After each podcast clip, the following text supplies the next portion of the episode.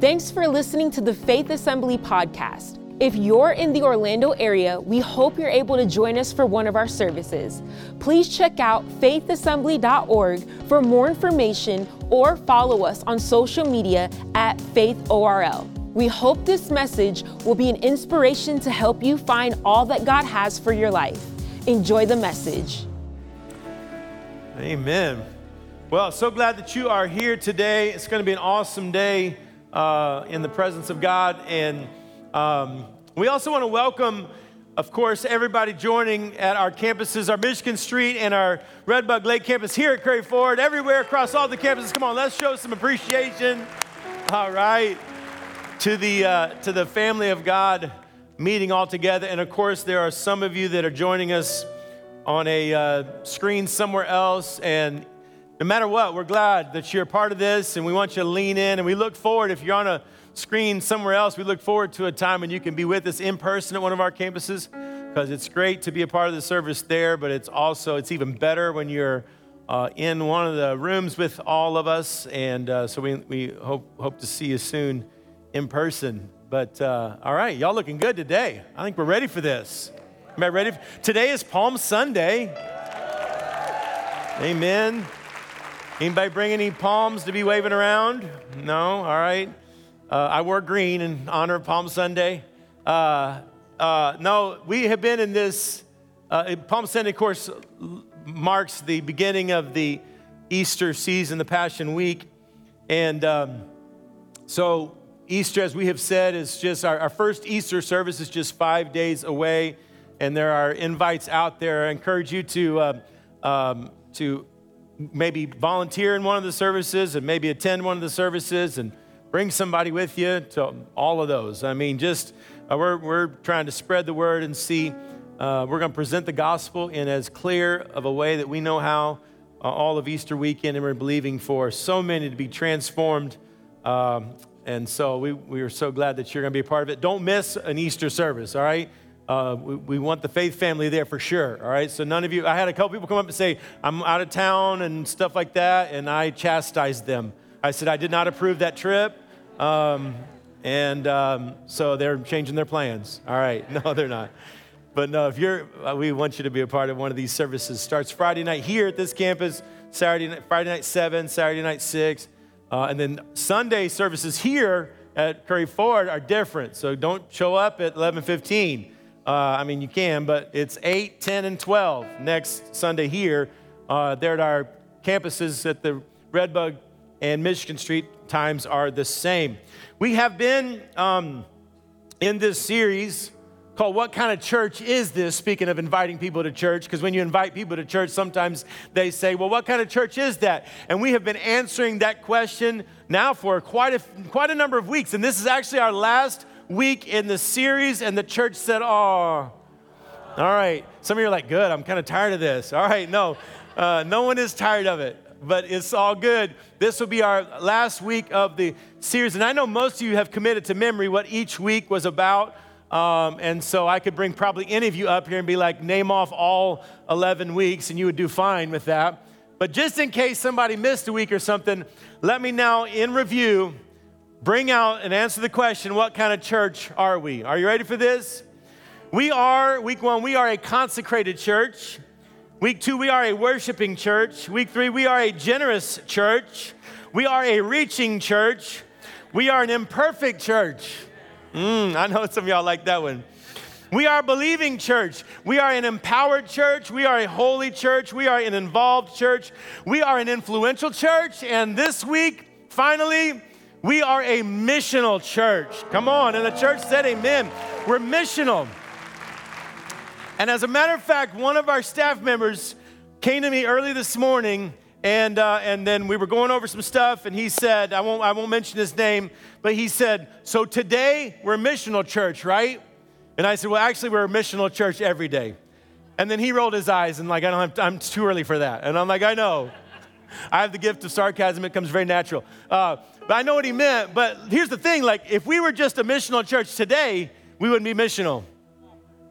Right?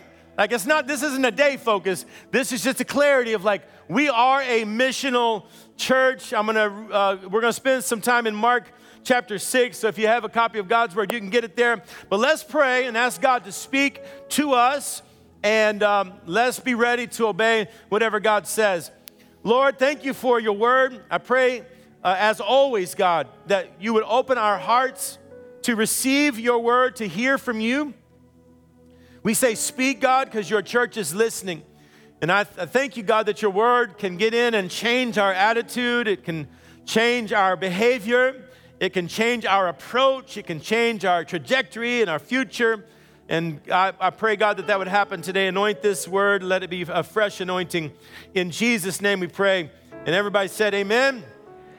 Amen. Amen. Mark chapter 6, and we'll start with verse 32 as we consider what it means to be a missional church. It says, so they went ahead by themselves in a boat to a solitary place. This is Jesus and his disciples getting away to a solitary place. But many who saw them leaving recognized them and ran on foot from all the towns and got there ahead of them. When Jesus landed and saw the large crowd, now when Jesus landed at the solitary place, it was no longer a solitary place. Now there's a whole crowd there. The Bible says he had compassion on them, and when they were, because they were like sheep without a shepherd. So he began to teach them many things. And by this time, it was late in the day. So his disciples came to him, and they said, this is a remote place, and it's already very late. So his disciples said, send the people away. Send them away so that they can go to the surrounding countryside and villages, and they can buy themselves something to eat. We're going to hit pause on this story, and we'll pick it back up. But hit pause right there, because this is where the mission in this story is getting ready to kick in. The disciples are saying, hey, let's send them away. And they are getting ready to have a lesson, a reminder on mission. For us to be missional as a church is so important.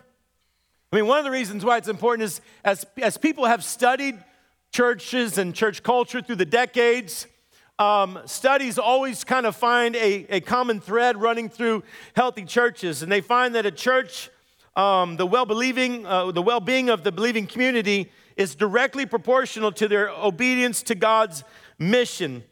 When the people in a church have a sense of mission, things go well. The church is strong. The church is healthy. When the church expends itself for the sake of others, it becomes healthy and grows. We find this across denominations, across cultures, across nations, that churches that are involved in the mission are healthy churches. But we're not involved in mission to be a healthy church. We're involved in mission because it's God's heart. The mission is God's heart. We want God's heart in our heart, in the heart of this church. Now, the side effect of that will probably be that we will be a healthy church, continuing to be a healthy church. And we are a missional church, and I want to just celebrate your involvement in that, because as we have looked back to 2021, and I got a text just a couple of weeks ago that kind of also celebrated that. But as you know, we give to missions on a monthly basis, and that is our monthly global faith missions commitments that happen. And if you've never done that before, you could still do that and pick up right here at this part of the year, and go throughout until our next time of commitment, which would be in the fall. But it's mymissionspromise.com, and so that's our monthly mission support. And in those monthly offerings for 2021, Faith Assembly, you gave towards worldwide missions. And let me hit pause right here and say this. When you give in these kinds of missions projects and this monthly support, and the project that we're going to give to this at the end of this service, which we'll tell you more about in just a second, when you're involved in those, you're not giving to Faith Assembly. You're giving through Faith Assembly. It's important that you understand that any involvement in something like this, because I know it's a little bit of a risk to even talk about giving, because there have been people, some preachers or whatever who have probably manipulated Scripture and abused Scripture in this topic and maybe out to get rich themselves. And so there have been abuses, and I acknowledge that, which then makes it difficult when you're just trying to teach the Word, which talks a lot about what we do with our resource. So we can't ignore that part of the Word. So obviously it puts us in a unique position, and we get that. But that's why it's important to know this, that like I don't get a percentage of something that comes in towards these projects or missions. Like nothing could be further from the truth. All of what comes in today in this offering we're getting ready to receive will all go towards Ecuador. But in these monthly missions offerings, in 2021, Faith Assembly, you gave over $1.1 million to the world, like to reach people across the world. Amen. That's incredible.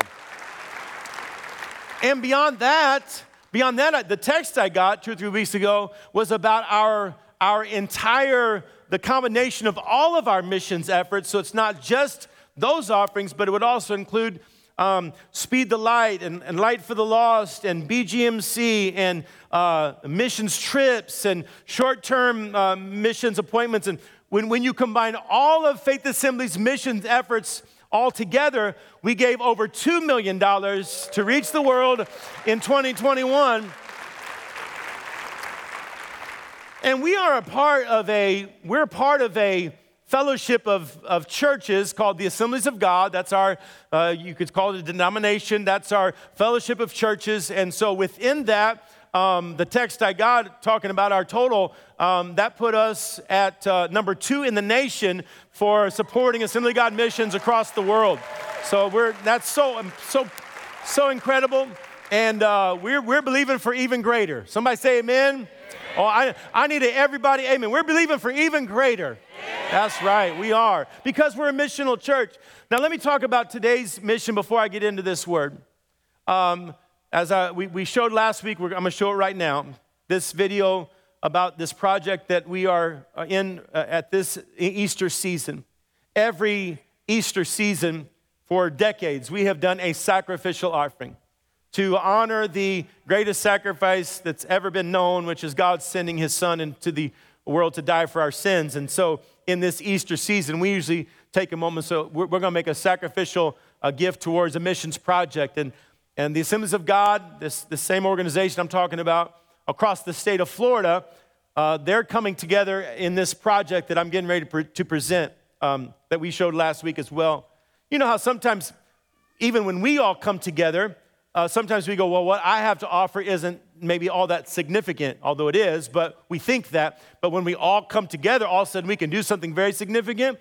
So the same would be for churches. We're coming together with hundreds of other churches as part of this project to make a huge impact in the country of Ecuador. So check this video out, and then we'll share the word. Imagine wanting to become a pastor but lacking the finances to pursue education, or being called to missions or church planting without the tangible resources to see that dream come to fruition. This is the reality that many locals face in the villages across Ecuador. Home to 18 million people and 14 indigenous people groups, Ecuador may be rich in volcanoes, rainforests, and the ocean, but their remote regions are particularly limited in their accessibility to the gospel. As a developing country, Ecuador is plagued with drug cartels, violence, and high teen suicide rates, but we have the opportunity to change that. This Easter season, we're hosting a church-wide sacrificial offering here at Faith to plant churches and train leaders across Ecuador, with a goal to collectively raise $150,000. Faith Assembly has the potential to fund pastoral training for 1,250 locals, award scholarships for 20 church planters, and complete 5 church building projects. Simply select the Easter sacrificial offering in the fund drop-down menu at faithassembly.org/give or our app to get started. Amen. And so we're going to receive an offering. Today opens the window for that offering towards that project. And if you're not prepared to give today, you'll be able to give over the next a couple of weeks towards that as well. But we just believe that the mark of a great church is not its seating capacity. it's its sending capacity, right? Like how much can we be involved in reaching across? What happens, right, when a church decides to go from just maintaining to being missional? And that's what I want to talk about. This is the point that Jesus is reaching with the disciples. They're thinking about maintenance mode, and he has to remind them of mission. What happens when a church goes from maintenance to missions, a missional mindset? This is what happens. Number one, the church accepts responsibility. We will accept responsibility. Missional people will accept responsibility. In verse 35 through 37, right? It's this same passage that we were reading. By this time, it was late in the day, so his disciples came to him and said, "This is a remote place," they said. "It's already very late. Send the people away so that they can go in surrounding countryside and villages, and they can buy themselves something to eat. Send them away so that they can take care of themselves." But this is what Jesus says back to them. He says, no. You give them something to eat. Jesus is saying, no, you take responsibility. Now, here's the backstory before we picked up on the story, is that the disciples had just been out and they were ministering across all of the place and seeing people delivered and impacted. And so they had come back after this ministry trip, or after this, you could call it even a mission trip, right? They had come back and they were sharing their stories and their wins. And Jesus goes, hey, you know what? Let's get away and rest for a bit. This was Jesus' idea. You guys, we haven't even been able to eat very much yet. Let's get to a remote place. And so this is what they're trying to do. This was the plan, to get away to a remote place. And when they get away to this, what's supposed to be a remote place, there's such urgency, there's such desperation in the people that they get there and they figure out where they're going, and they get there and they arrive before Jesus and the disciples even get there. And when the disciples see all of these people, it's like, oh, but we had our plans. Like we had what we were going to do, and now this is happening. But when Jesus sees them, he sees it in a different way. It's like to the disciples, the crowd maybe was a bit of a problem, but to Jesus, the crowd was their potential. Like it wasn't about their problem. Maybe to the disciples a little bit, the crowd was a little bit of a nuisance, but to Jesus, they had needs. To Jesus, they were sheep without a shepherd. What we want to be as a missional church is to never see the crowd as a problem, but we want to see the potential. We never want to see those that don't know Christ as a nuisance. No, we want to see that they are in need of a Savior. Is there any church, anybody here that wants to be a missional church and see the lost that way? And that's how Jesus, and so we want to see the world the best we can. We want to see the world through Christ's eyes. That's what it means to accept responsibility. The Spirit of Christ is the spirit of missions, and the closer you get, the nearer you get to Jesus, the more missional you'll become. Comes down to us taking responsibility. They polled one time 1,000 church attenders who were asked the question from across different churches, why does the church exist? 89% of these responders said that the church's purpose was to take care of my family, to take care of my spiritual needs. Only 11% of those that responded in this survey said that the purpose of the church was to win the world. Only 11% made it about, no, it's I'm taking responsibility for everybody else. It's happened a few times when we've gone out to eat with sometimes after a game or something like that with our kids. We'll go out, all the teams always love to go out for like the post-game celebration, especially if you win. And so we've done this many times where we're sitting at a table, and usually all the parents of the team will sit at one table, and then all the players will kind of sit at another table, or maybe two ends of the same table. And it's happened a couple times where a particular server will kind of be used to this, and maybe they're in an area where a lot of teams come through, or and so we've had a couple times where a server will kind of do it this way, that as they're taking the order and they're trying to figure out how they're going to split up the checks, we've had a couple servers say it this way. They'll be like, taking my order, and they'll take my wife's order, and then they'll say, and what number is yours? And we'll be like, what now? And then, what number? So the boys all still have uniforms on. So we look over and be like, oh, number 12. Number 12's with us. We're like, okay, number 12, he ordered a lot of stuff. I'm like, well, he's with us, so I guess that's the way it is. Now, what would happen if they said, now, which number is yours? And be like, none of them. That's not mine. Well, that number 12 said he was with you. I've never seen him before. I don't know what you're talking about. Maybe one of the other parents step up. Maybe he has to stay and wash dishes. I don't know if they still do that. That used to be a thing, right? Maybe one of the other parents steps up and takes responsibility. But when we're in that situation, we're saying, no, number 12 is on me, is on my ticket. Well, here's what's happening in this project with Ecuador. We, Faith Assembly, the state of Florida, the Assembly of God churches in the state of Florida, we're saying Ecuador is with us. They may not have everything that they need now, but put them on our tab. We're going to take care of it. There are people there that need Jesus. There are churches that need buildings. There are pastors that need training, so put them on our bill. We're going to do this. It's our responsibility.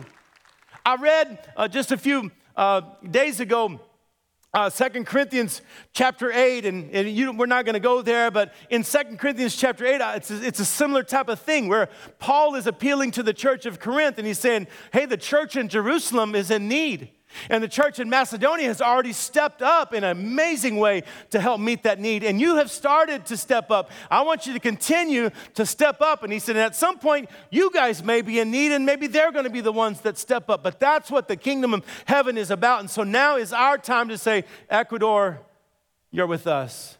We're going to take responsibility because that's what a missional church would do. Secondly, a missional church will also evaluate their resource. It happened like this in verse 37. As Jesus says, no, you give them something to eat. They answered and they said to him, but that would take more than a half a year's wages. They're talking about, in another version, it says that would take over 200 denarii. And a denarii was a silver simple coin that would be kind of given like one per day of farm labor. So, about a day's work. And so that's why they're saying this would take over a half a year's wages. It would take over 200 denarii to feed all of these people. The disciples doing some quick math there. And then they said, are we to go and spend that much money on bread and give it to them to eat? And look what Jesus said as they're talking about what they don't have. Jesus was like, how many loaves do you have? He said, go and see. And so when they found out, they came back and they said, we have 5 loaves and 2 fish. I love this, that while the disciples are worried about what they don't have, which we are guilty of as well. I mean, can I just be honest? I know when we're on this topic, sometimes it gets quiet in the house, and that's okay. I already braced myself for it, all right? Because I know I'm messing with people's, wallets and all that. I get it. The research, that's a tough one. But let's be honest. Even already, we talked about this sacrificial offering, and we showed this video, and you know that this moment is coming, and some of us have already started to do the math. And we go, but that would take X number of dollars. That would take X number. And I don't know if because I have this to pay for, and I have that to pay for, and I have this to, and we get so focused on what we don't have. And what Jesus said to them is probably the same thing that Jesus is saying to us today. Don't focus on what you don't have. Focus on what you do have. What do you have? Because I believe this with all my heart. Nobody on the sound of my voice has so little that they can't do something significant in a moment of mission like this, like we're getting ready to be a part of. It's so easy for us to focus on what we don't have. Here's the thing. When I think about all the money that's going out, well, I heard this story. This guy back in 2007, I love this. He got arrested, and I don't love the fact that he got arrested. I love why he got arrested. Amen. Back in 2007 in South Carolina, this guy gets arrested. Here's why he got arrested. It's because he went into the bank to open up a bank account, and he went in with a counterfeit $1 million bill. Now, how did they know it was counterfeit? Because there's no such thing as $1 million bill. That's what I love about it. I'm like, if you're going to counterfeit, go big or go home. This guy was like, who's got time to be making 5s and 10s and 20s? I'm going straight for the million.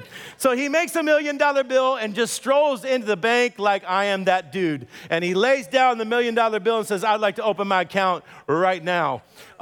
And so the person, the bank teller sees it, and well, there's no such thing. They call the police. Someone comes. He gets arrested. Now, here's my question. What was he going to do with his $1 million? That's my question. What, maybe ask it this way. What would you do? What would you do with another $1 million? And somebody in here may go, okay, if I had $1 million, the Ecuador thing, I would be so involved in that. I would get so, matter of fact, the first thing I would start tithing. If I had $1 million, I can't tithe now, but if I had $1 million, I would tithe. Let me remind you that your first little, $100,000, and you have to let the $100,000. So you go, well, I would tithe. Yeah, well, okay, but it's still, here's the thing. Even if you had $1 million, or if you had $100,000 or $100, here's probably what you would do. You'd probably do about the same thing you're doing with the money you have now. See, when I think about like what kind of bills I have and what kind of money is going out, why I would get into a moment like this and go, I don't know if I can afford to be a part of this great project. I believe it's worthy. I just don't know. I can't afford it. If I can't afford it, it's because I have set my bills are what I want my bills to be. Now go with me on this. I'm not saying that, well, no, I have to have somewhere to live. I know. But sometimes I have less money because of where I choose to live. Sometimes I have less money because of what I choose to drive. Sometimes I have less money because of how many streaming services I choose to pay for. Sometimes I have less money because of the phone that I want versus the phone that I want. I'm just saying, and I'm not saying any of that stuff's wrong. I'm just saying we have control of that. Which is why it's healthy at times to just assess our resource and go, what do I have to offer? What if I just, one more time, if we just said, you know what, God, I'm just going to resubmit this all to you, which is what the disciples had to do in this moment. When he says, no, what do you have? Jesus asked them what they had because he was focused on not what they didn't have, but on what they had. I think as a missional church, we will also embrace the response. Like when it comes time to actually do what Jesus asks us to do, we'll embrace that. I like, as this story goes on, Jesus directed them to have all the people sit down in groups on the green grass. So they sat down in groups of hundreds and fifties, taking the 5 loaves and the 2 fish. Remember this. They're putting them in groups of hundreds, in groups of 50s, 5,000 people, and then they're taking 5 loaves and 2 fish. And Jesus looks up to heaven and gives thanks and broke the loaves, and then he gave them to the disciples to distribute to the people. He also divided the 2 fish among them all. They all ate and were satisfied, and the disciples picked up 12 basketfuls of broken pieces of bread and fish, and the number of men who had eaten was 5,000. Probably more with women and children than 5,000. The thing I love about this is the response was so obedient of the disciples. If I put myself in their position, right, that I know we got 5 loaves, 2 fish. I know that's all we have. I'm looking out at thousands of people. And Jesus goes, have them sit down and tell them dinner's getting ready to be served. Do you think there'd be a part of you that'd be like, really, though? I mean, is that what you really want me to do this? Because I see how much we have and I see all those people. It's going to be like 1 crumb per person. Like, I don't even know how's this going to work. And he says, go get them all certain places and circled up and 50s and hundreds. And so they do it. And then these people all get there. And then now we've got to figure out what we're going to do with 5 loaves and 2 fish and thousands of hungry people. And I want you to notice something that obviously, we know what happened at the end, that food multiplied. I want to point out when it multiplied.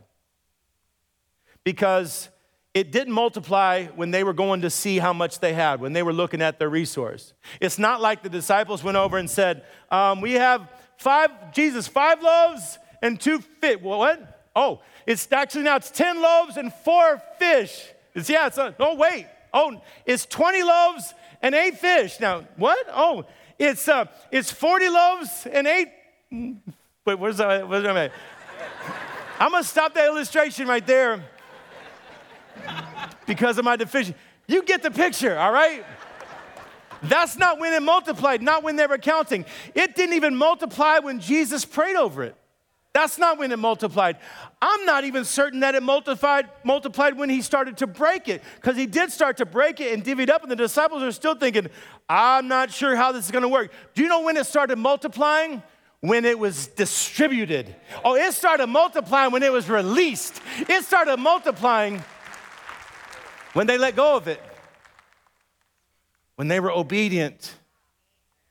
That's why this response, we can do so with faith and with confidence. I mean, I'm not even going to get into the fact that everybody was satisfied and there was basketfuls left over. I'm not even trying to preach that part today.